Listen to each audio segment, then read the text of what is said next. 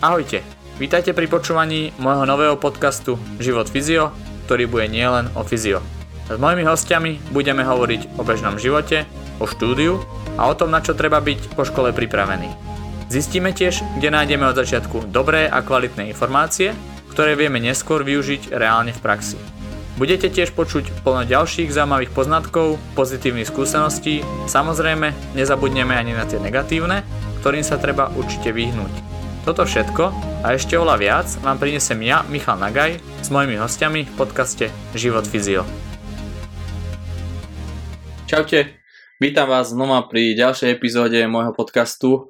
Tentokrát budeme pokračovať ešte sériou, ktorú som vytvoril, alebo ktorú som chcel vytvoriť a vďaka mojej nedbalosti som jednu časť vymazal, takže musíme to znova zopakovať s mojim jedným hosťom.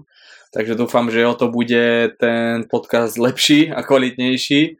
A nebudem dlho zdržiavať, rovno ho zavolám k sebe a nech to máme za sebou. Čau Pali, vítam ťa znova v mojom podcaste. Ahojte. Som rád, že si znova prijal moje pozvanie a že dúfam, že to bude tak, ako sme sa rozprávali, že to bude lepšie ako ten prvýkrát. A... Tak dúfam, že áno. No, je to síce moja chyba, že som to takto dožupkal, ale nedá sa nič robiť, no. Tak toto je. Povedz nám teda niečo o sebe, ako si aj predtým hovoril, povedz nám, že kto si, čo si, mnoho ľudí ťa určite nepozná. Tak ja som nie moc reprezentatívny a prezenčný typ, volám sa Pavel Hartel, vlastne som fyzio v Žiline a som majiteľom Wolf Pride Gymu, kvázi MMA Gymu spolu s kvázi s Kvitkom, kde vlastne vykonávam aj svoju prax, kde mám svoje priestory. V rámci aj akutnej fyzioterapie, tak ako aj fyzioterapie vlastne posttraumatickej. Znamená, že už troška prepájanie tej fyzioterapie s tým kondično-silovým tréningom. Takže tak komplexnejšie sa to tu vybavilo, zariadilo, tak multifunkčne. Mm. Keď pozerám za tebou, tak máš tam strašne veľa certifikátov, alebo teda strašne veľa, ešte ich tam nie je dosť vidno na tom obraze, ale čo všetko, ako keby, aká bola tá tvoja cesta k tomu, až si prešiel k tomu, o čom sa vlastne dneska budeme baviť? Tak moja cesta bola, ako by som povedal, ja som celoživotný športovec, znamená od 9 rokov, a čiže vždy som smeroval trošku aj k tomu športu a keď už prišlo rozhodovanie, čo ďalej po strednej škole, čo vlastne mám ukončené športové gymnázium, tak bola ako voľba, ísť na medicínu, ale ja nie som moc úplne ten typ, ktorý by dokázal proste dennodenne sedieť 12 hodín nad knihami, tak som išiel skôr cestou tej fyzioterapie, kde som vlastne študoval v Prešove bakalársky stupeň, následne som si chcel troška dokončiť magistra, ale po prvom roku som sa rozhodol, že to nie je tá správna cesta z hľadiska toho, že už vlastne sa nepreberali veci ohľadom fyzioterapie, ale skôr sa riešili už veci ohľadom manažmentu a veľa takých opakovaní a takých vecí, čo mňa už úplne nezaujímali. Tak som sa radšej išiel vybrať cestou, že som sa popýtal a začal som si hľadať nejaké špecifické kurzy, vlastne tie špecializácie, som chcel vlastne sa venovať. No a posledné 4-5 rokov dosť som cestoval v rámci toho vzdelania, takže kde som zo začiatku... Dobre, po malých technických problémoch sme späť, takže môžeme pokračovať v tom, čo sme sa bavili. Poviem sa teda o tom, že aká bola tá tvoja cesta a skončil si pri tom, ako si išiel zo školy. Ako som vlastne skončil a vlastne po prvom semestri som išiel vlastne na tie špecifické kurzy, kde prioritom bolo zo začiatku som absolvoval vlastne funkčnú diagnostiku a terapiu pohybového aparátu podľa Levita. To bol jeden taký vlastne z prvých, potom klasický SM systém, ABCD a potom vlastne som už som šiel troška aj cieľenejšie. Samozrejme vybral som si do toho aj rôzne vlastne kurzy, čo sa týkalo silokondičnej prípravy od EPI, tak EXOS a rôzne Institute of Motion od IOM, kde ma znova troška akože posunulo niekde inde a hlavne rozmýšľania aj iným spôsobom ako len vlastne klasickou fyzioterapiou, kde som vlastne dovtedy nevedel úplne všetkým pomôcť. A vlastne všetky kurzy vás posunuli o trošku ďalej v rámci tej starostlivosti od toho klienta. Takže no a čo sa týka hlavne tých kurzov, tak vlastne stále pokračujem, akorát, že už si tak striktnejšie viacej vyberám tým, čomu sa vlastne venujem, aby sa to trošku dalo viac prepájať. Uh-huh. A EPI, myslím, že EPI to je vlastne na spôsob kondičného trénerstva. To je vlastne Elite Performance Institute, vlastne, ktorý vytvoril Karl Gilligan v Írsku, aby som teraz nekecal.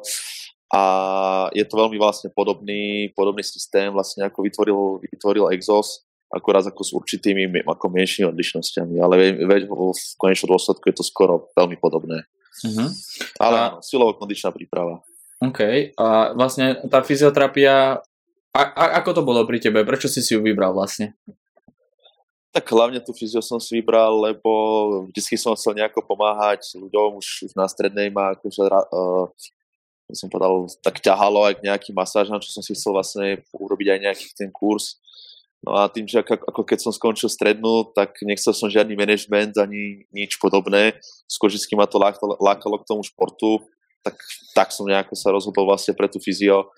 A ma to tak nejak nadchlo, tak som fyzio. Mm-hmm. A čo pre teba znamená fyzioterapia, keby si mal povedať, opísať nejakými slovami?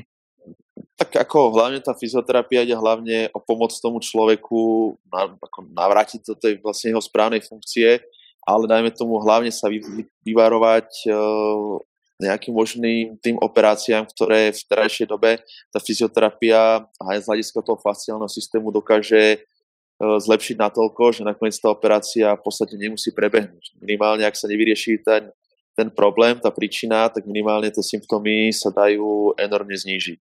Pomocou vlastne rôznych tých manuálnych techník, tak samozrejme aj cvičenia. Takže tá fyzioterapia ešte, akože tak sledujem, už to začína byť konečne na tom Slovensku také, že tí ľudia už vyhľadávajú tých odborníkov, chcú proste niečo so sebou robiť a nechcú jednoducho stále si už nechovať píchať rôzne druhy injekcií a stále sa nechať pre každú vec operovať. Samozrejme, že keď si to daný stav a proste vyžaduje, tak tá operácia je nutná, ale následne je veľmi dôležitá tá včasná rehabilitácia, čo si myslím, že na tomto Slovensku v rámci tých zdravotníckych zariadení dosť pokulháva.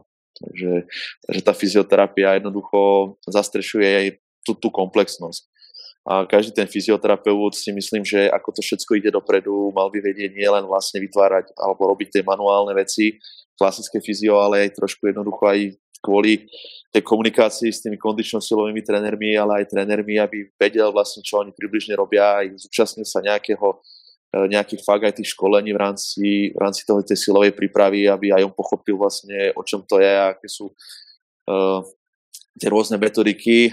A tým ďalej tá práca jednoducho aj toho fyzioterapeuta je o dosť prospešnejšia a všetko o dosť rýchlejšie. Takže tak. Však zabrdel si trošku do toho, ako to máme vlastne na Slovensku, alebo tak. A čo si myslíš, čo je také, čo najviac chýba na Slovensku, alebo čo od tebe obecne chýba v tej fyzio obci, že možno sa nerobí, ako by sa malo? Tak každopádne najviac mi chýba taká tá individualita toho fyzioterapeuta k tomu klientovi. A hlavne také veľmi toto rýchle riešenie pri akútnych problémoch, ale aj problémoch, ktoré si vyžadujú po operácii v podstate hneď prácu, či ak s mäkkými tkanivami, tak už proste aktívne cvičenia. Takže skôr jednoducho chýba mi taká tá komplexnosť. To znamená, že rôznych polikliník a zdravotných skredíc máme veľa, ale čím ďalej to tak vidím a stretávam sa s ľuďmi, tak je to stále vlastne o tom istom, z čoho som v podstate v minulosti ja odišiel a začal som si vlastne vytvárať svoju fyzio. A jednoducho nepáči sa mi to, že veľa jednoducho aj tých fyzioterapeutov, mne je jasné, že nie každý má tú možnosť niečo svoje vytvárať, čo sa týka aj finančných prostriedkov, alebo proste si neverí, že by to mohol niečo utiahnuť, či mu ľudia chodili.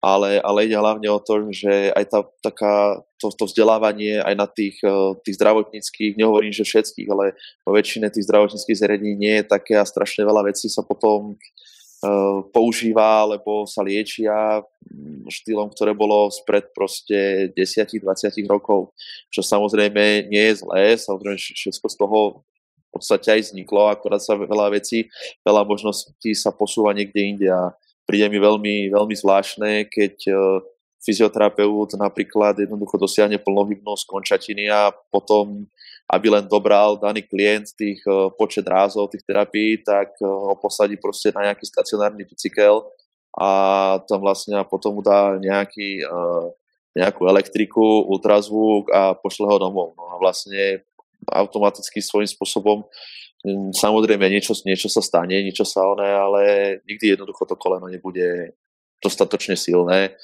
tak aby mohlo normálne fungovať a nie to sa ešte vrátiť naspäť do športu. Takže skôr mi fakt na tej fyzioterapii troška vadí taká tá individuálnosť a taká jednoducho venovať sa tomu klientelu, nebrať to proste ako pásovku a trošku viacej jednoducho s tým klientom cvičiť, trošku s ním viacej robiť aj tie manuálne veci tak, aby to malo za tých 50 minút nejaký adekvátny zmysel. Na 20 minút človek v podstate nespraví nič okrem nejakých vlastne chiropraktických vecí, no ale to tiež proste je vec, ktorá vlastne nerieši vlastne málo kedy vlastne daný problém. Takže to je taký môj pohľad, no. Minulej časti, ja neviem, či to môžem hovoriť, že minulej časti, ale v predošlej, čo sme sa riešili, tak si ešte podľa jednu super vec, ktorá si myslím, že by mala zaznieť.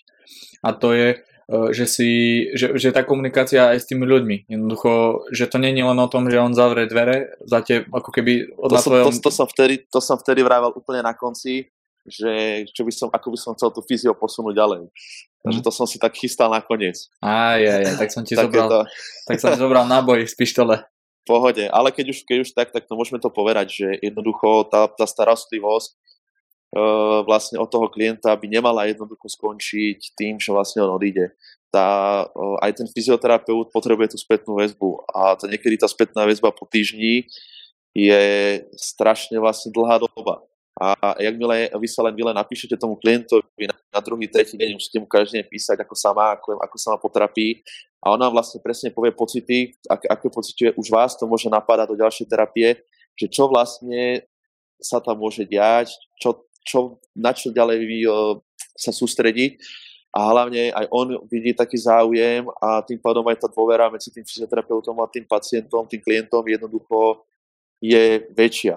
A takisto jednoducho sú ľudia, ktorí ako aj samozrejme mám ja, že jednoducho ako ľudia si proste nejako nesadneme, tak jednoducho ani tá fyzioterapia nebude potom tým pádom dostatočne úspešná.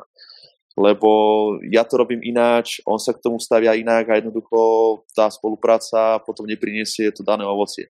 Ale akmile ten človek jednoducho vám začne veriť a vy sa o neho zaujímate, ale nielen to, že prídete, vy ho ošetrite, hodinu zaplatí peniaze a potom príde na ďalší týždeň, ale že zaujímate sa aj o toho človeka aj počas mimo tej rehabilitácie, že ako sa cíti, to si myslím, že budúcnosť a každý by si, je to otrávne, ale každý by si svojím spôsobom mal nájsť ten čas.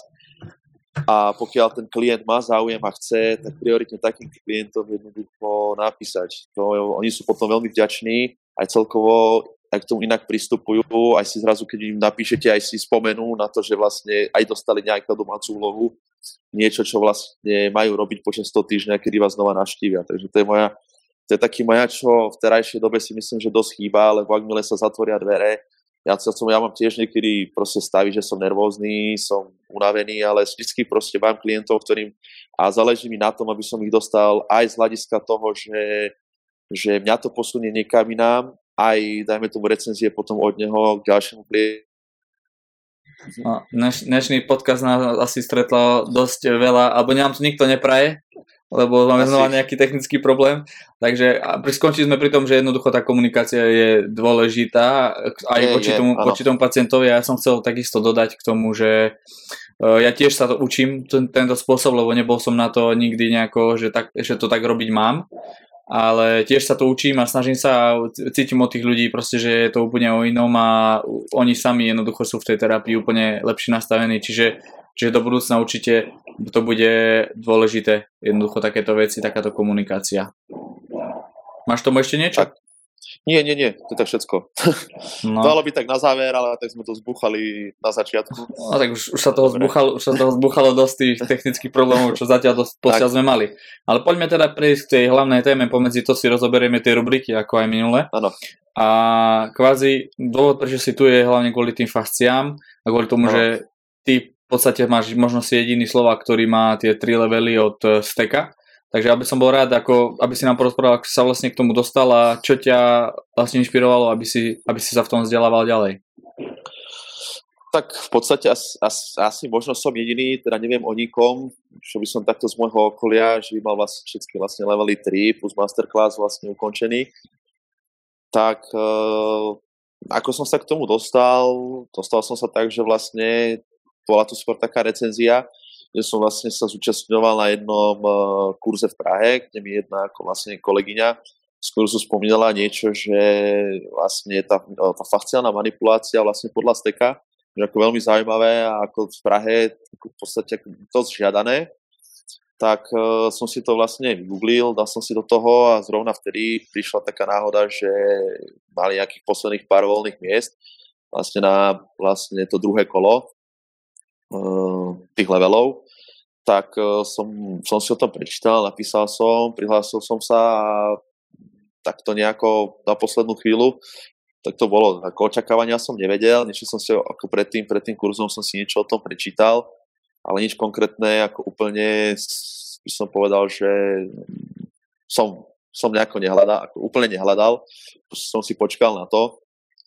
Ako a na moje nové počúvanie ma to ako veľmi, veľmi ako prekvapilo, hlavne tým postojom a prístupom troška úplne odlišným, čo som ako do začiatku aj teraz niekedy ako veľa vecí, nie že by som, nie, aj ja, ale niektorí ešte fyzioterapeuti nerozumejú, že vlečo ako to tak môže fungovať, ale v podstate ja doteraz som k tej každej metodike aj k tomu Steccovi stále taký, je to super metoda, ale taký mierne skeptický a stále si nechávam taký, že brďa, ako je to zázrak, že ako to funguje, ale stále ty kokšo, pravím, že mi chýba ako nejaké, to už mi príde ako také šamanstvo, že čo za tým všetkým ešte skryté je a ako to reálne takto všetko môže fungovať, tak proste, ako som mal tak inteligentne v tom ľudskom tele, že jednoducho nie je to len o tom svale, nie je to len o tom vnútornom orgáne, ale je to proste aj o tej bielej planke, ktorá všetky tieto segmenty alebo tieto oni prepojuje.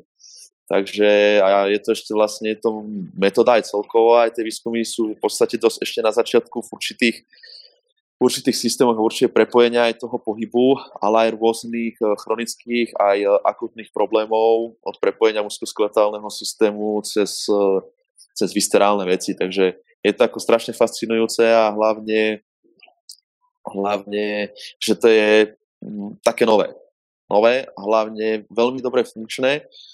Keď už si človek nevie dať rady s daným klientom, tak väčšinou toto proste je voľba číslo 1, ako pre mňa, kedy je veľmi nešpecifický prípad. Takže to je tak ako...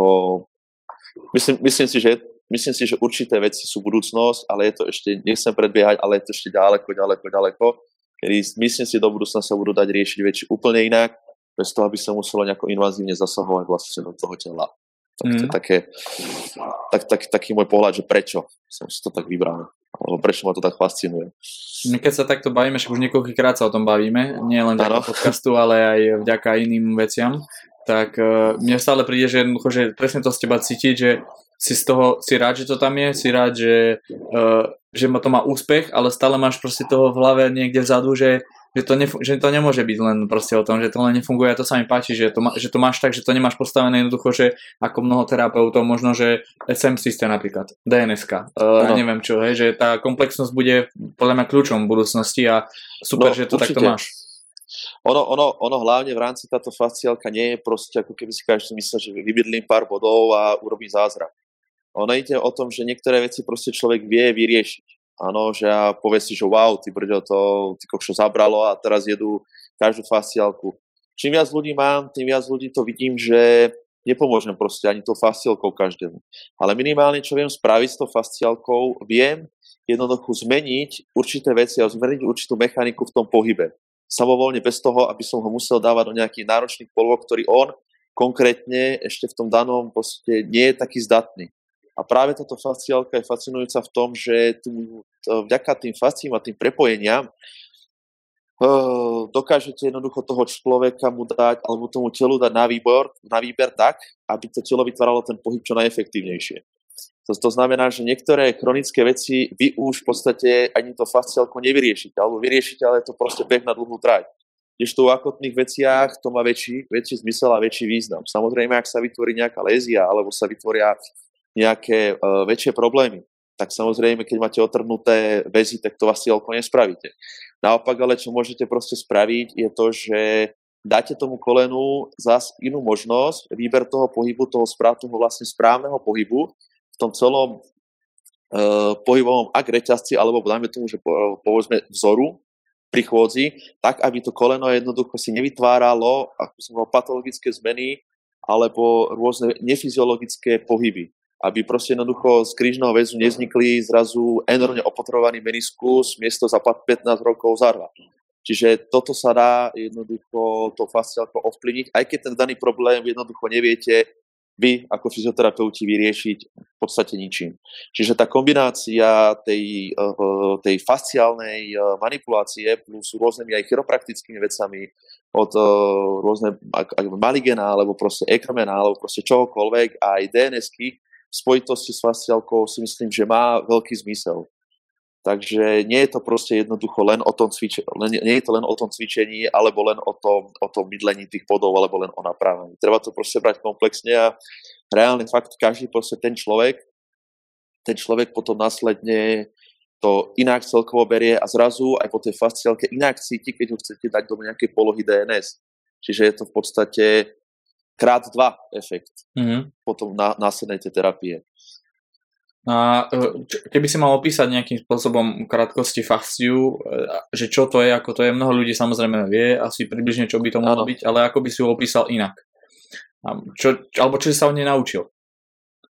Tak ono vlastne tá fascia ide to, že jednoducho tá fascia je prepojená vlastne v celom tele. To každý vie.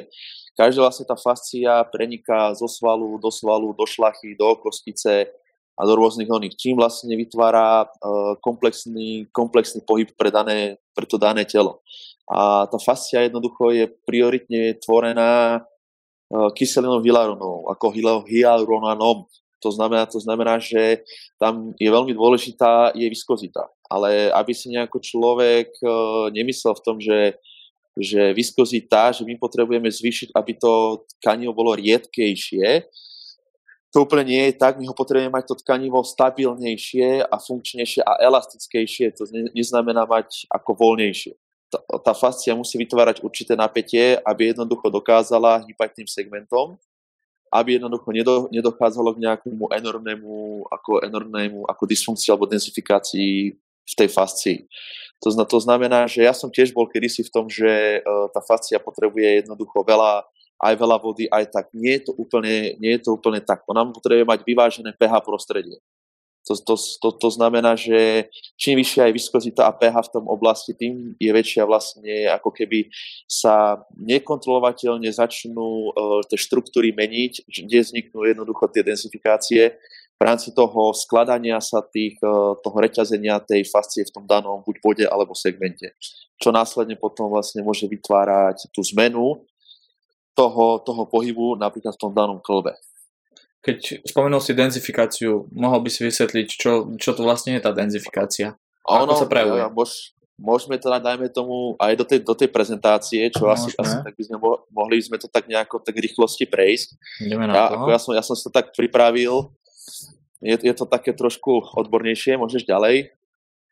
Vlastne tie myofasciálne jednotky. Hej, vlastne motorické jednotky, klasika, čo všetci viete, ak tie mono- a biartikulárne svalové vlákna, ktoré pohybujú telesnými segmentami v určitom smere. Tam je klb, ktorým sa hýbe, nervovo-mechanoreceptory a čierna zložka a fascie, ktoré všetky tieto elementy prepojuje. To znamená, že keď si zoberete, čo sú to vlastne mono- a biartikulárne svalové vlákna, tak pri extenzii napríklad kolena, tak monoartikulárne svalové vlákna je vastus medialis, lateralis, intermedius a biartikulárne vlákno je rectus femoris. Áno, v rámci toho, keby, čo sú vlastne tie biartikulárne a monoartikulárne sole vlákna. Ale tu máme v ďalšej prezentácii, môžeš, teda v ďalšom slajde. To znamená vlastne, čo sú vlastne tie centra koordinácie. Vlastne už sa dostávame troška k tej fascii. Centra koordinácie sú body, ktoré sú v hlbokej fascii a väčšinou sú na brúškach svalov, ktoré vlastne sú miesta, ktoré sa zbiehajú sily generálnej kontrakciou svalových vlákien. Vlastne od toho miesta automaticky potom vníma klb vlastne tú pohyblivosť svoju. Ďalší. Slide. A potom sú vlastne centra percepcie, je miesto, v ktorom dochádza k vnímaniu pohybu klbu vlastne z toho miesta CC. To znamená centrum koordinácie. Zmeny vlastne vo fasciách klzajúcich po CC, to znamená po tom bode, ktorý má vlastne určité dané miesto, môže ovplyvniť nábor motorických jednotiek a pozmeniť tak pohyb v klbe. To znamená, ak sa tam vytvorí tá denzifikácia v tom danom mieste, vie vytvoriť zmenu vlastne pri tom nábore tých motorických jednotiek, to znamená, že sa pozmení tá mechanika toho pohybu v tom klbe, ktorým vlastne hýbe. A tým následne môže vzniknúť bolesti alebo možnému poškodeniu klbu. Ale to nie je situácia, ktorá sa vykoná hneď. To je jednoducho dlhšie trvajúci problém. Kedy sa nejaká tá denzifikácia v podstate vytvorí, ako po čom, alebo máš nejakú skúsenosť? Tam máme potom ďalšie, presne tie slajdy, ale tá densifikácia vlastne v tejto vrstve sa vie vytvoriť po nejakom dlhšom znehybnení, nejakom traumatickom úraze, rôznou dietou, rôznymi hormonálnymi zmenami a tam je proste strašne veľa príčin. Preťažením, stálym silovým tréningom, nedostatočnou ako regeneráciou, ale dajme tomu, že aj vlastne regeneráciou a neustálým preťažením. A zlou kvázi tou mechanikou v tom klbe z minulosti alebo nejakým traumatickým zranením, ktoré bolo strašne dávno. Čiže chceš zreťazením tých problémov. Týmto, čo si povedal, v podstate má nejaká strava vplyv na to? Samozrejme, môže mať na to vplyv aj nejaký stres?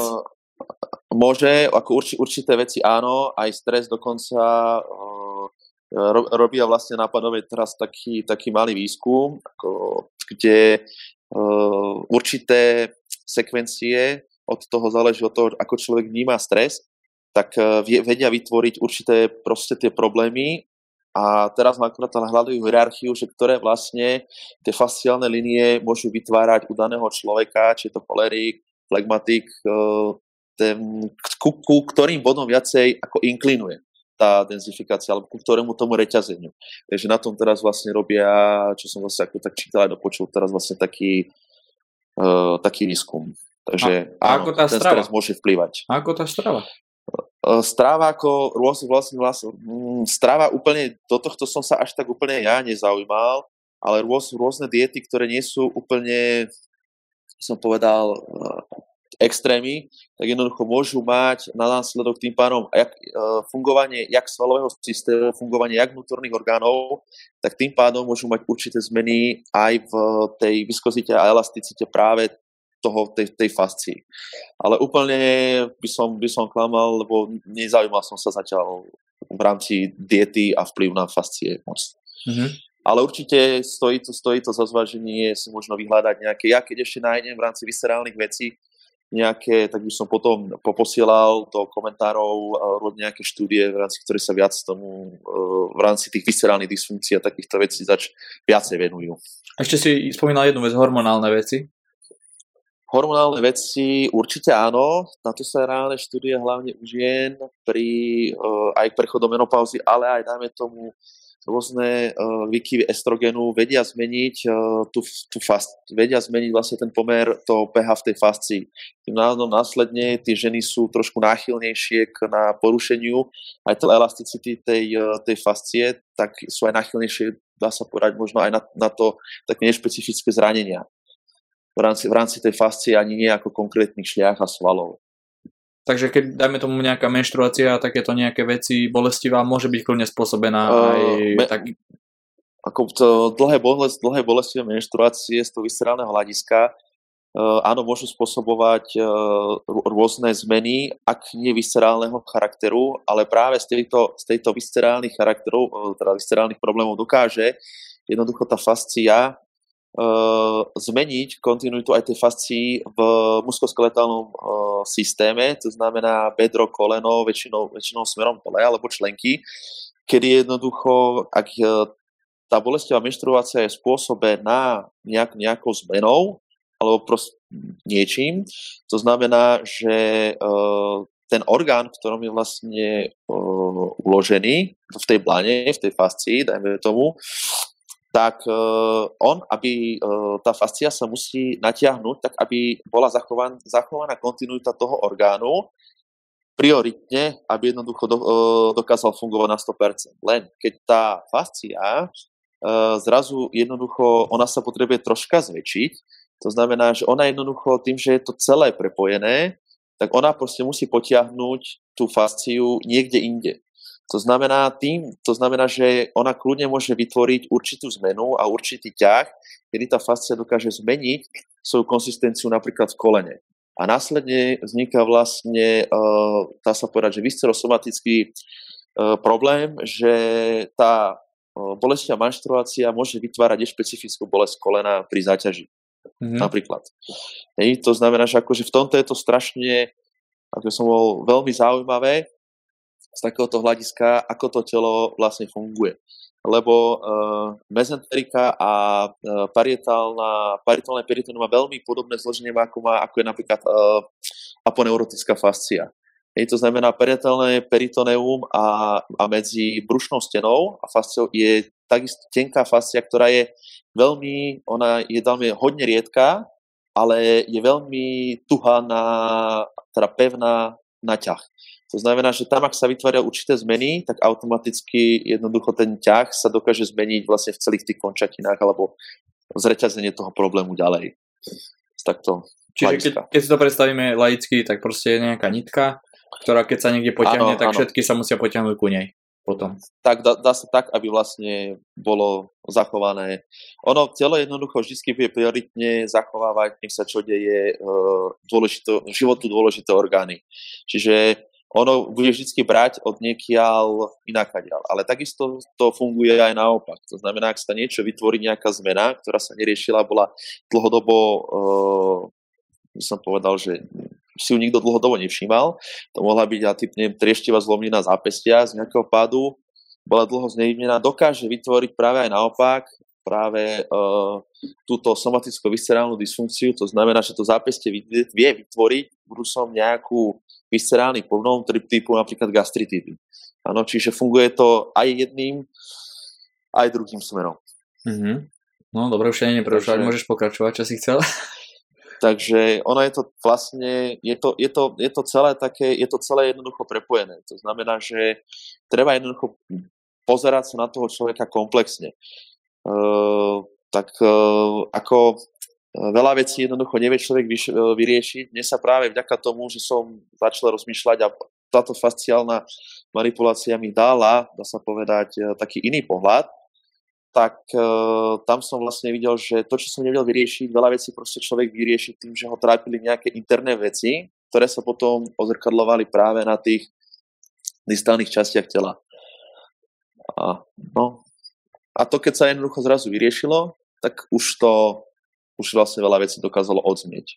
Mm-hmm. Máš nejaký príklad konkrétny k tomu aj? Tak konkrétny príklad, ako veľmi často sa mi napríklad daria gastritidy a bolesti ramien a refluxy, kedy vlastne, keď veľa klientov trpelo bolestimi ramien, ale proste magnetická rezonancia nič neukazovala, ostatné veci proste nič neukazovali. No a ja už som si nevedel rady, samozrejme skúšal som veškeré možné veci od DNS po mobilizácie, po všetko, ale proste všetko bolo krátkodobo trvajúce. Až nakoniec, keď som aj pri jednej terapii vlastne vravil, že vlastne trpí gastritidou a musí brať tabletky, tak sme začali proste riešiť cez viscerálnu manipuláciu prioritne okolie žalúdka, vlastne cez tú viscerálnu manipuláciu. A po druhom, treťom sedení jednoducho bolesť ramena úplne zmizla a vlastne drží doteraz bez toho, aby sa nejako vracala. A zaujímavé je to, že vlastne gastritída sa tak polavila, že vlastne už vôbec nemusí jesť tie tabletky. Sem tam ešte niekedy, že cíti, ale nie je to ešte proste také akutné bolesti, že si musel dávať proste tabletky a musel ísť doktorovi a tak. Čiže toto som bol veľa prekvapený, že ako fakt to funguje z tohto hľadiska. Dobre, chceš pokračovať v tej prezentácii ešte? Môžeme ešte, tak nech čo to vlastne je, čo sú vlastne tie monoartikulálne svalové vlákna, ako oni vlastne stabilizujú segmenty, to znamená pri extenzii kolena, ako to bolo vlastne medialis, lateralis, intermedius, stabilizuje segment. A biartikulálne svalové vlákna rectus femoris pri extenzii a myotenziózne expanzie prepojujú segmenty a vytvárajú tak myofasciálne sekvencie v sagitálnej frontálnej rovine. To sú tie rôzne tie dráhy a tie body, čo potom vám ďalej ukážeme. Môžeme ďalej. Hlboká fascia vlastne, no aj klasické jednoduché rozdelenie, aby ste mali prehľad. Aponeurotická sú hlboká fascia končatín, torakolumbálna fascia pošva priamého brušného svalu. Aponeurotická fascia má veľmi blízko práve s tým, ako som spomínal, ten parietálne peritoneum a epimyziálna je hlboká fascia trupu a epimyziálna fascia končatín. Môžeme ďalej, aby ste dali také rozdelenie. Toto je celkom vlastne schopnosť fascií prenosu zaťaženia. Ako veľa štúdií zdôrazňuje schopnosť fascií odolávať zaťaženiu a preniesť ho do vzdialenejších oblastí. To už v podstate vieme. A vzorka, napríklad, čo je zaujímavé, 1 cm aponeurotickej fascie uniesie viac než 390 N. To znamená, že nie je tam len tak na okrasu vlastne v tom tele. Má určitú dôležitosť. Odolnosť fascie záleží na silu svalu, ku ktorému je pripojená. To znamená, že nie je to, čím je proste jednoducho ten daný sval silnejší, tým pádom aj tá daná fascia je stabilnejšia, je viskozita a jej pH je stabilnejšia, to znamená preniesť toho tých síl do ďalších segmentov je tým pádom presnejší. A fascia vlastne pracuje ako šlacha a môže preniesť silu tiež na protiľahlú stranu tela, ale je príliš slabá na to, aby ako skutočná šlacha vlastne pracovala. Mm-hmm. Ty si hovoril ešte o silovom tréningu, v podstate, že môže vytvoriť nejaké denzifikácie a tu v podstate je, že hovoríš, že ideálne prostredie pre tú fasciu je, keď tam aj tá sila je. Takže... Áno, len tá sila sa musí vytvárať keď jem drep a budem ho robiť len do polky a budem ho robiť do polky celý rok, tak jednoducho a zrazu by som chcel urobiť drep hlbší, tak jednoducho tá fascia tým, že jednoducho sa nefungovala v plnom rozsahu, dá sa povedať dlhodobo, jednoducho vie sa narušiť a vie úplne zmeniť vlastne presne tú zmenu toho reťazenia, toho pohybu. Čiže silový tréning je dobrý, ale musí byť pre daného človeka ten silový tréning uspôsobený tak, aby využíval vlastne celý potenciál toho pohybu v tom danom klbe alebo v tom danom segmente. Ja rozumiem, lebo v podstate, ja som aj predtým, myslím, že v nejakých predlhších podcastoch som hovoril o tom jednoducho, že je veľmi dôležité mať ten tréning nejaký paternizovaný alebo proste vzorový, aby si predišiel tomu, že aby si pracoval v rôznych tých, nazvem to, pákach, môže byť, dajme tomu páka, a ty vlastne zabrániš takýmto veciam. A ako je tá denzifikácia, ne? Presne. Jednoducho neustály ťažký silový tréning v nedotačnom rozsahu pohybu, tak ako to zmení aj o svalovom vlákne, tak to zmení aj o fascii. Mm-hmm. Hej? Ako jej biochemické zloženie. A môže vytvoriť tú denzifikáciu. A následne preťaženie, ako je to vlastne centrum koordinácie, centrum percepcie vlastne toho výkenného klbu. Mm-hmm. Tam sa to dokáže zmeniť. Dobre, môžeš pokračovať. Áno, kontinuita fascií. Za prvé, fascia je vlastne častočne pripojená ku kosti, častočne sa voľne klže, ale proto všetkým vytvára kontinuitu po celom tele. To znamená, ona nie je len položená niekde a plave. Ona jednoducho hlboká fascia prechádza zo svalu do svalu, do šlachy, upína sa k šlache a tak. Čiže je veľmi dôležité, aby jednoducho aj pre tú šlachu bola tá fascia, dá sa povedať, čo najflexibilnejšia a najzdravšia, keď to tak nazvime. Táto kontinuita umožňuje prenos síl, ktorá nenastáva nutne prostredníctvom úzkoskeletálnej sústavy. Prenos síl je umožnený svalovými vláknami, ktoré sa upínajú do fascií. To znamená, že aj fascia, to máme potom v ďalších slajdoch, proste má určité svalové vretenka, ktoré dokáže vytvoriť kontrakciu. Napríklad. No, môžeme ďalej. Kontinuita fascií 2. Fascie vytvárajú kontinuitu súbežne so spojivými tkovaním svalov. To je epimyzium, perimyzium, endomyzium. Kontinuita fascií pokračuje na peritoneum a periost, čo sú vlastne vrsty väzového tkania súbežne s úponom šlachy do kosti. To som teraz pred chvíľou vravel. Ne. Dobre. Inervácia fascií. Ako tiež ako zaujímavé, každá fascia má rôzne typy a množstvo aferentných vlákien. Povrchová fascia je bohatá na voľné nervové zakončenia pančiny a rufiného telieska. Hlboká fascia je inervá evoluovaná variabilne, o ktorej sa vlastne v tomto podcaste prioritne bavíme. V rôznych častiach tela. Retinákula, aponeurózy a tak ďalej. Ale prevažne obsahuje voľné nervové zakončenia Golgiho a Mazoního telieska, pančinného a rufiného telieska. Epimyzium a perimyzium obsahuje svalové vretienka a Golgiho šlachové telieska. To znamená, že fascia vie vytvárať v určitých segmentoch reálnu kontrakciu toho svalu. Tak isto vie prenášať aj bolesť hore aj dole vlastne pomocou tých zón. Takže toto je napríklad veľmi, veľmi vlastne zaujímavé, že nie je to len sval, ktorý dokáže vykonať tú pohyblivosť, ale práve aj naopak fascia, v ktorom môžu byť a sú svalové vretienka, dokáže vlastne vytvoriť prioritný impuls pre potom predaný sval. Napríklad. Čiže keď dajme tomu je niekto na operácii a režu mu dajme niečo, hocičo, oni vlastne prerezávajú tú fasciu, čiže oni môžu reálne porušiť aj nervové vlákna, hej? Tak, presne. A potom vie jednoducho, takisto fascia sa dokáže natrhnúť alebo mierne pretrhnúť, čo môže potom následne vytvárať určitú bolesť a vlastne určité zmeny, aj keď jednoducho všetko na tých zobrazovacích metodách je negatívne. A zrovna je to táto fascia, kde sa vlastne naruší tá jej klznosť, ktorá potom po tých aferentných a eferentných dráh dokáže prenášať vlastne bolesť a impuls práve do centrálnej nervovej sústavy, kde sa to potom vie vyhodnotiť. Tak. Čo sú tie retinákula, keď už sme tam ich spomínali, predstavujú najviac inervovú časť hlbokej fascie. Nachádzajú sa hlavne v oblasti klbov. Členok, koleno, lakeť. Tak. Sú tvorené dvoma vrstvami zväzku paralelne usporiadaných a husto poskladných kolagénnych vlákien s malým množstvom riedkeho väziva.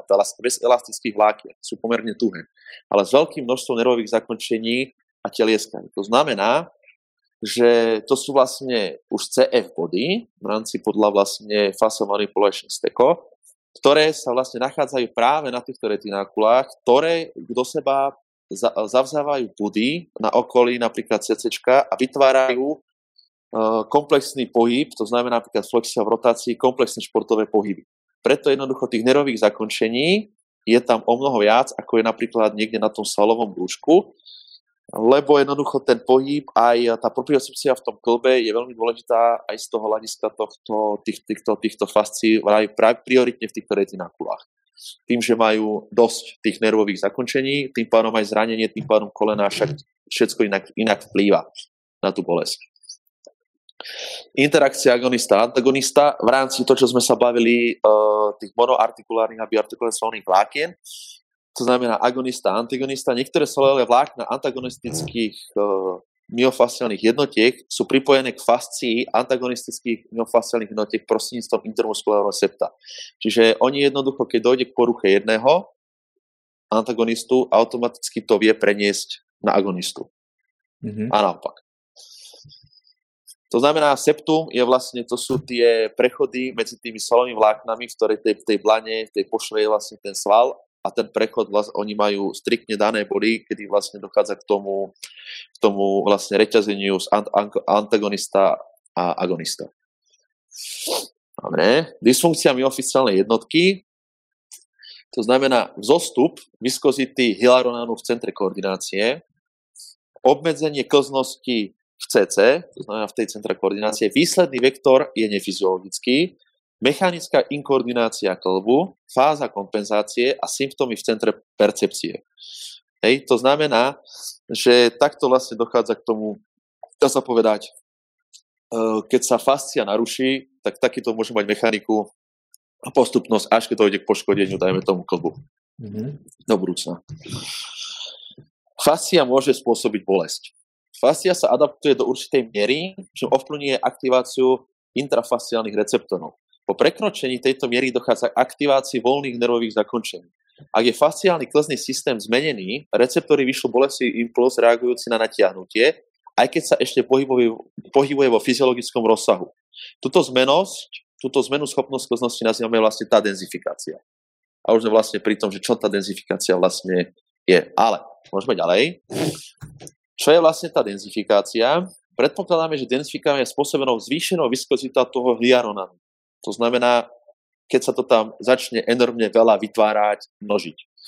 Bola doložená agregácia hyaronanu. V fyziologickom rozkladu sa krátke fragmenty hyaronana samé spojovali. Pri rozptýlení hyaronanu na povrchu sa objavili agregáty rôznych molekúl. Ak sa zvýši koncentrácia hyaronanu, začnú sa aj reťazenia preplietať a požičiavajú tak roztoku charakteristických hydrodynamické vlastnosti. Viskoelasticita dramaticky stupne. Čo znamená, čím vyššia viskozita, viskoelasticita, tak tým pádom tá fascia nie úplne dobre funguje. Mm-hmm. Denzifikácia môže byť zmenená. Pri ošetrení je našim cieľom ovplyvniť tento zmenený stav fascií a obnoviť jej fyziologickú klznosť. Potom sa bavím, nie je dôležitejšie, aby bola, ako by som povedal, totálne klzná, ale aby bola fyziologicky klzná. Neviem, ako by som to inak povedal. Štúdie využívajúce infračervenú spektroskopiu hovoria o vzniku trojrozmerných superštruktúr reťazcov hyaronanu stabilizovaných vodíkovými mostíkmi. To som samozrejme, dá sa povedať, niečo skopčil, ale prepísal zo skript. Ak stupne teplota nad 40 stupňov, začne sa táto supermolekulárna štruktúra sprostredkovaná molekulou vody postupne rozpádať. To znamená, že ak vy vlastne tým trením vytvoríte práve týmto ošetrením, túto viskozitu, začne sa jednoducho tie molekuly vody rozpadať a tým jednoducho vytvorí sa zápal a tá viskozita začne postupne klesať a vytvorí vlastne tú fyziologickú klznosť. Čiže v podstate ako keby tá denzifikácia je nejaký zhluk nejakých vecí, ktoré ty potom môžeš ovplyvniť, áno. Aby proste pri tej teplote ako keby sa rozpustili v úvodzovkách. Áno, tak. Rozdiel medzi denzifikáciou a fibrózou. Denzifikácia je zmena vlastne v riedkom spojovom tkaní. Príčina môže byť záťaž, dieta, preťaženie. Jednoducho odstraniteľné zvýšením teploty alebo kontrolovaným lokálnym trením.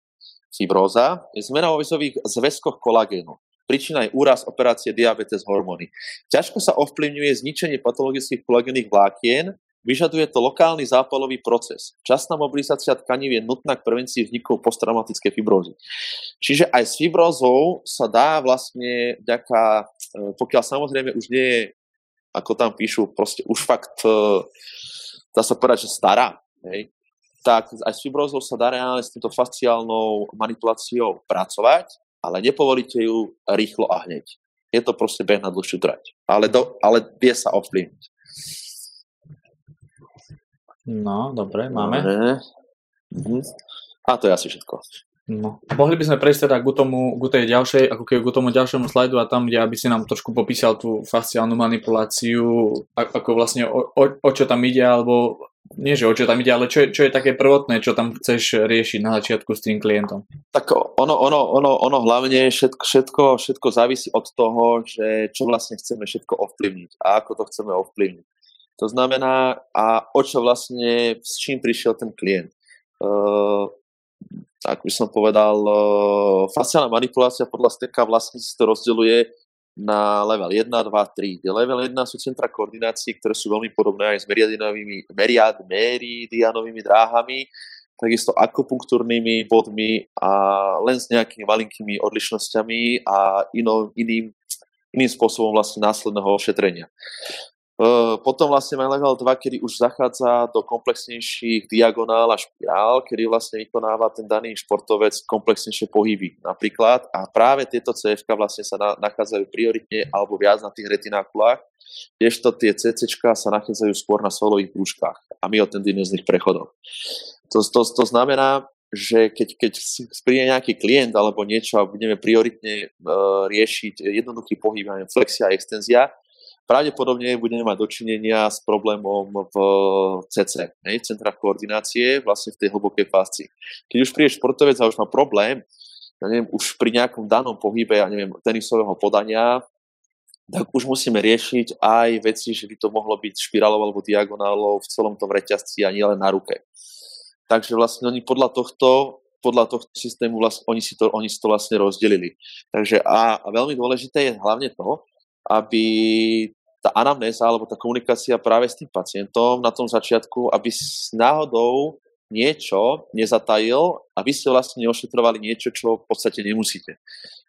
To znamená, že je veľmi dôležité, aby on si spomenul na všetky možné traumatické veci, ktoré prekonal, operácie, rôzne úrazy, ktoré sa nehojili úplne fyziologicky, ale trvali nejakú dlhšiu dobu.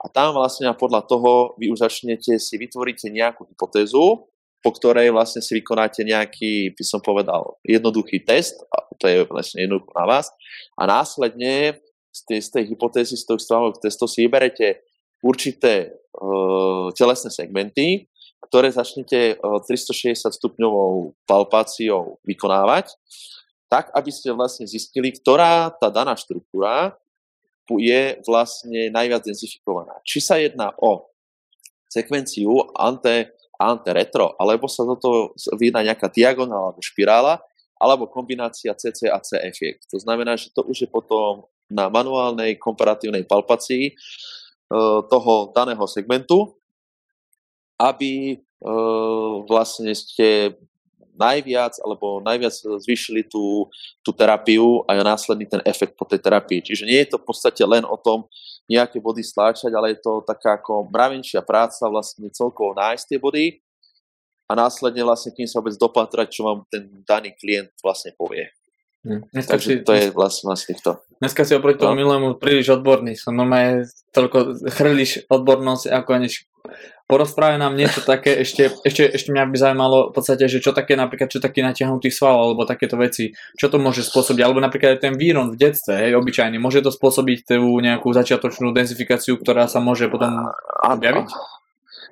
Ak bol víron v detstve na členku, dokáže jednoducho tým zmeninou štruktúrou, tým, že tá fascia je po celom tele, dokáže zmeniť určité pomery napätí v tom celom segmente, ale nie len v členku, ale dokáže vlastne postupovať postupom rokmi a časom, je vytvárať densifikácie na určitých tých telesných segmentov medzi kolenom, bedrom, členkom, krížami a tak ďalej, až vlastne dokáže vytvoriť zmenu napríklad na ramene. Či kontralaterálne, alebo homolaterálne, záleží od toho, kde sa vlastne ďalej vytváral ten problém, kde vlastne sa vytvorila tá denzifikácia na tom členku a postupovala vlastne smerom hore. Čiže po takýchto poraneniach je veľmi dôležité, kde vlastne, ja neviem, bolí ma ľavé rameno a všetko je, práve môže byť tá príčina v ľavom alebo v pravom členku, kde bolo vytvorené 5-6 rokov nejaká vážnejšia distorzia, ktorá sa nie úplne vhodne liečila a bolo vlastne problematické hojivo. A v podstate ten natiahnutý sval môže to byť aj nejaký takýto, že môže to byť plne nejaký fasciálny problém, že nemusí to byť len čisto, že svalový? Tak, presne napríklad toto práve môže byť prírodne fasciálny one. Ak bola aj v prezentácii dané, to znamená, že keď sa fascia, ktorá je denzifikovaná, a keď vy vytvoríte pohyb fyziologicky v tom danom, ale je tá fascia tým, že tá klznosť sa tam zmení, tá jej viskozita sa zmení, vy ten pohyb urobíte naplno. Sval není poškodený, ale práve tá fascia tým, že má nervové zásobenie, je jednoducho vytvoriť bolestivý impuls po aferentných a eferentných dráhách vlastne do toho mozgu. To znamená, že fyziologicky je sval aj pohyb zdravý, ale práve klznosť tej fascie je narušená a tým pádom, ako tam bolo vlastne napísané, že vlastne tá bolesť sa vytvorí ešte skôr, ako dojde k úplnému pohybu, vlastne fyziologickému pohybu v tom danom segmente. Čiže áno. A nemusí to byť práve spôsobené natiahnutým svalom, ale práve zmenou klznosti alebo poruchou tej fascie, ktorá vlastne dokáže vytvárať túto bolesť. Mm-hmm. No, táto debata bola taká, že som máme zabudol na tie rubriky, takže si ich spravíme pekne na koniec. Na moje klasické, takže ja by som rád, aby si nám porozprával, čo sa ti najviac nepodarilo v živote, alebo s čím si taký, že môže to vykľudne z fyzioživota, môže to vykľudne aj z obyčajného, čo by si povedal? Tak ako nepodarilo sa mi v živote akože v podstate ako to z vecí, samozrejme na strednej škole som prepadol z matematiky, samozrejme ja som si to zopakoval celý ročník, ale som tu. Čo sa mi nepodarilo v rámci terapii, samozrejme v rámci fasciálky, tak zo začiatku som dopálil veľa pacientov, To znamená, že na to, ako pri tých fasciálnych manipuláciách si treba dávať bacha. A ešte sme, vieš, čo sme ešte nepovedali? Prepáč, ešte sme nepovedali o tom, že nemôže vzniknúť pri tom hematóm, pri tom ošetrení. Nemal by, proste. Teda hematóm by nemal by, ako pri fasciálnej manipulácii v lancini stekovcov, by nemal sa vytvoriť ani modrina, ani popálenina.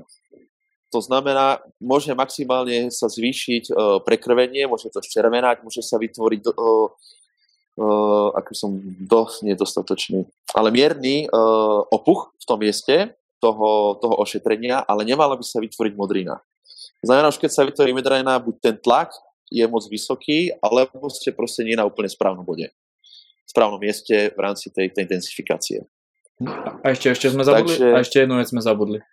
Áno. Že zápalovú fázu sme nepopísali. Že pri toho ošetrení, ako to prebieha. Jasné. To znamená, že vlastne pri každom tom ošetrení, keď nájdete ten bod, vytvárate ten treník tých 35-40 stupňov, kedy si vlastne tie kolagénové vlákna, hliaronán začne meniť tú viskozitu a to pH, začnú vlastne sa tie jóny tých molekúl meniť. Ale to znamená, že vy vytvárate ten lokálny zápal, kedy vlastne do 15 minút veľa vecí sa dokáže zlepšiť. Po 15 minútach sa začne ten zápal viac vytvárať a trvá tento lokálny zápal takých 24 až 48 hodín, kedy vlastne dochádza k tej remodelácii toho fasciálneho tkaniva. Po 48 hodinách prebežne sa začne začnú reťaziť tie štruktúry v správnom smere. To znamená, že až taký 5., 6., 7. deň je možné ďalšie ošetrenie a hlavne až po taký 5., 6., 7. deň je vidno, aký sme boli vlastne úspešní v tej terapii. Určite to nie je do 3 dní, lebo veľakrát proste tie symptómy v tom danom človeku sa dokážu zvýrazniť, alebo priam ešte aj zhoršiť, alebo sa vie vytvoriť taký anerobný zápal, že vytvárate teplotu až horúčku, čo sa podarilo mne napríklad.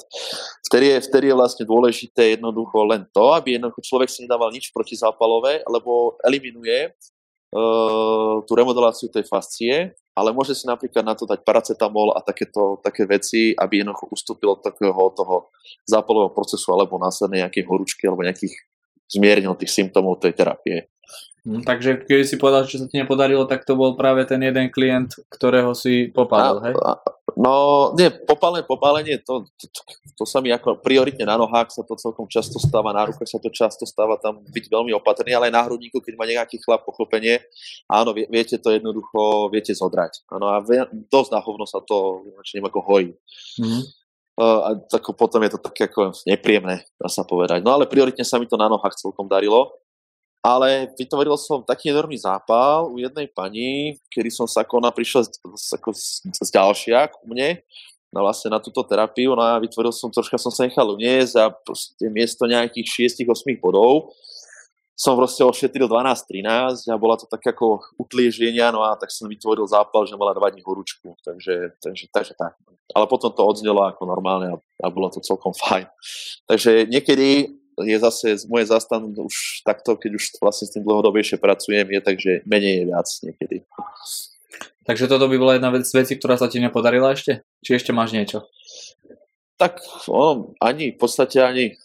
takto hľadiska zatiaľ sami, chvála Bohu, nie je niečo také, čo by sa mi enormne až tak nepodarilo. To sa akože také, čo by stálo za oné. Samozrejme, že nie každému som vždycky pomohol, nie každého, ale nič tak akože, že wow, že by som niekomu činku na hlavu hodil, to zase mi zatiaľ ešte nepodarilo. takže tak. No a čo sa ti zase podarilo?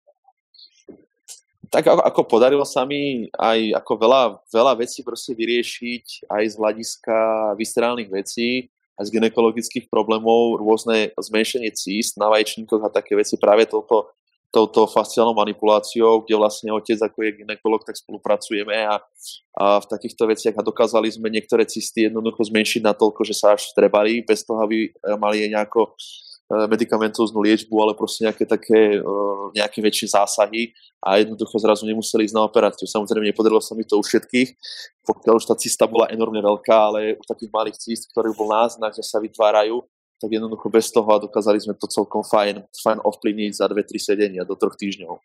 To som ako bol veľmi prekvapený, že sa mi to podarilo. Takisto ako riešiť muskoskeletálne problémy práve cez tieto viscerálne problémy. Proste bolo, že jednoducho vždy ten iný pohľad tej fyzioterapie, že niektorí proste prioritne riešili rameno, koleno, chiropraktické veci a ja som šahol troška pár bodov na brucho a bolesti zmizli. Napríklad, áno.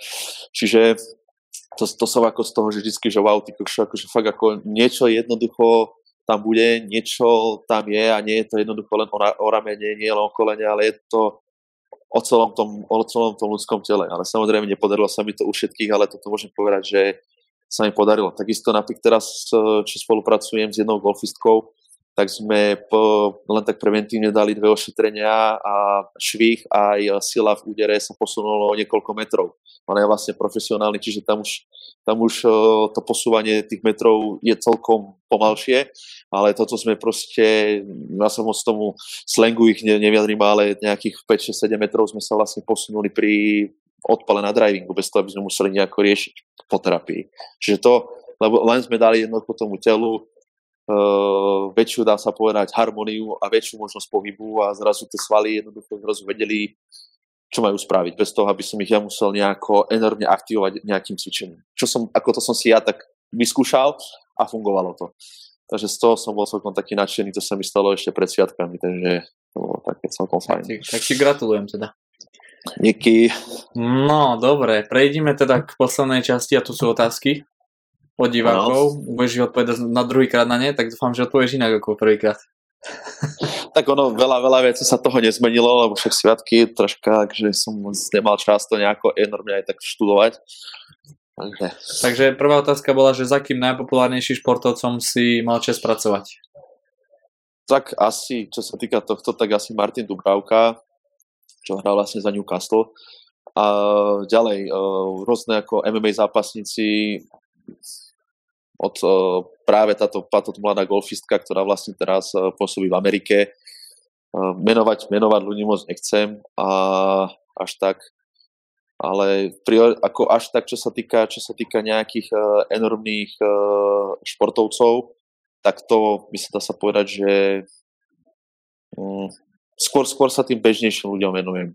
Niekedy príde športovec, ale skôr tá bežná populácia. A náš Vaťo Dubravka bol teraz zranený dlhodobo. Bol aj v Anglicku a odtedy vlastne som s ním ani nebol, tam som v podstate žije a sem tu napríde sem tam, väčšinou je tu, keď je po sezóne alebo tak, že príde v lete, tak vtedy si dáme nejakú seansu, ale väčšinou tam má tým. Jasné, dobre, super, ideme na ďalej, čiže klasifikácia zhrnú, to sme prešli. My si povedali. Počkaj, prepáč chvíľočku, ja idem len ja som sekundu. Môžem odbehnúť na chvíľočku? Áno, môžeš. Keď nemohol sa mi dovolať, tak som musel otvoriť a nikto mu nevedel otvoriť. Takže. No, nevadí. Čiže toto sme prešli. Potom sme mali ďalšiu otázku, že fascia a vody a hydratácia. Ako určitý možný vplyv to mať môže, ale nemyslím si, že má nejaký veľký vplyv rehydratácia na fasciálne. Skrz toho, že ako som vysvetloval, tá fascia potrebuje mať fyziologickú klznosť. Čím vyššia je tá klznosť, tej fascie nefyziologická, tým môže sa vytvárať denzifikácia. A následne vlastne problém v tej fascii. Takže rehydratácia ako taká a enormné zvýšenie pH v tej fascii podľa mňa nie je úplne prínosné. Ale to znamená, že nemyslím si, že teraz nepiť vodu je dobré. Len tak. Okay. To bol taký môj pohľad. Ďalšiu otázku sme mali, že ako vplyva klasický silový tréning na fascie, to sme v podstate prešli. Áno. A tak tu ďalšia bola takisto, že ako vplyva stres, spánok. Aj spánok vplyva nejako na fascie? Môže, ale tiež o toto som sa až tak ešte úplne nezaujímal. Ale určite si to pozriem. Ale určite ako spánok, ako také nedostatočná je taká tá regenerácia aj toho svalového systému, to znamená, že čím je sval preťaženejší, tak tým pádom aj tá fascia je, by som povedal, nie úplne vo forme. Dobre, a máme poslednú otázku, a to je, že aký je tvoj fyziosen? To už som vtedy vravel, to, čo sme sa bavili o tom, že ten sen je, aby tí fyzioterapeuti sa začali zaujímať o toho klienta aj mimo pracovisko, ako sa zabuknú dvere. A nejaký nový fyziosen, neviem, či som ešte dovtedy stihol mať. Takže, ale to je asi tak, ako sme to vtedy na tom začiatku povedali.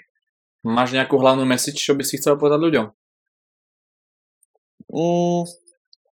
V podstate ani nie. Byť zdravý, ustať toto naprd obdobie pre nás, čo nie sme úplne zdravotnícke zariadenia a jednoducho tak celkovo, aby som povedal, samozrejme vzdelávanie trošku a aj to prepájanie a hlavne by som možno povedal, že neupnúť na nejakú jednu metódu, ale proste brať to všetko, neustále jednoducho to brať aj s takým proste seliackým rozumom, aj iné veci, aj iné metódy, aj niektoré nie sú úplne, by som povedal, totálne na výskume založené, môžu reálne tomu človeku pomôcť. Už len to, že to spravíte ináč, viete veľa vecí spraviť, len to, že sa bude cítiť fajn, viete veľa vecí ovplyvniť a nemusíte k tomu používať milión iných vecí a teraz povedať, že pôjdem podľa tohto a keď vám toto nepomôže, tak proste asi už vám nepomôže. Proste rozmýšľať tak celkovo a nájsť si vlastne ten spôsob, že prečo a dávať si stále tú otázku, prečo mu neviem pomôcť a hľadať tu. Nezvalovať to, že je niečo tak a naučte sa žiť s tou bolesťou a to už neovplyvníme. Takže to asi tak. No dobre, Pali, tento podcast nás obral asi o šediny, všetky, čo máme a ešte, alebo budeme mať. Tak snad sa už nič nevymaže. A ja verím, že už nebude ani žiadny technický problém, lebo keď to budem strihať, tak som veľmi zvedavý, že ako to celé prebehne. Ale ono, všetky také dôležité, ten stred, to sme povedali v rámci tej fascie a ono. Ostatné, ani striať nemusíš, tak to tam necháš čierne a ideš. Dobre, Pali, ďakujem ti veľmi pekne, že si teraz našiel čas aj druhýkrát a takisto, ako som hovoril predtým, dúfam, že ľudia ťa budú nejakým spôsobom trošku začnú bombardovať s tým, že predsa ovládaš niečo, čo možno málo kto vie a môžeš k tomu veľa povedať, takže ja ti ešte raz ďakujem, že si také niečo povedal a že si tu zase bol, no. Podobne, ďakujem aj ja. A ešte všetko dobré do nového roku a všetko dobré v novom roku, keby sme sa nevideli. Takisto, napodobne. Čau, drž sa, pozdrav rodinku, užívaj. Podobne. Čau. Ahoj. Tak, skončila sa nám ďalšia časť s môjim hosťom. Dúfam, že, ako som povedal predtým, dúfam, že sa to bude dať pekne zostrihať, lebo tých technických problémov bolo počas toho nahrávania celkom dosť. A ja verím, že vám táto epizóda znova priniesla nejaký pohľad a kvázi nám priniesla ten poslednú nejakú časť do tej evolúcie terapeutických postupov, ktorú som chcel povedať. Ak budete mať nejaké otázky, feedback alebo niečo, kľudne píšte, či už mňa alebo Palimu a na záver, ako vždy hovorím, užívajte si život a buďme zdraví a prajem vám všetkým šťastný nový rok. Budeme tu aj rok. Čaute, majte sa pekne.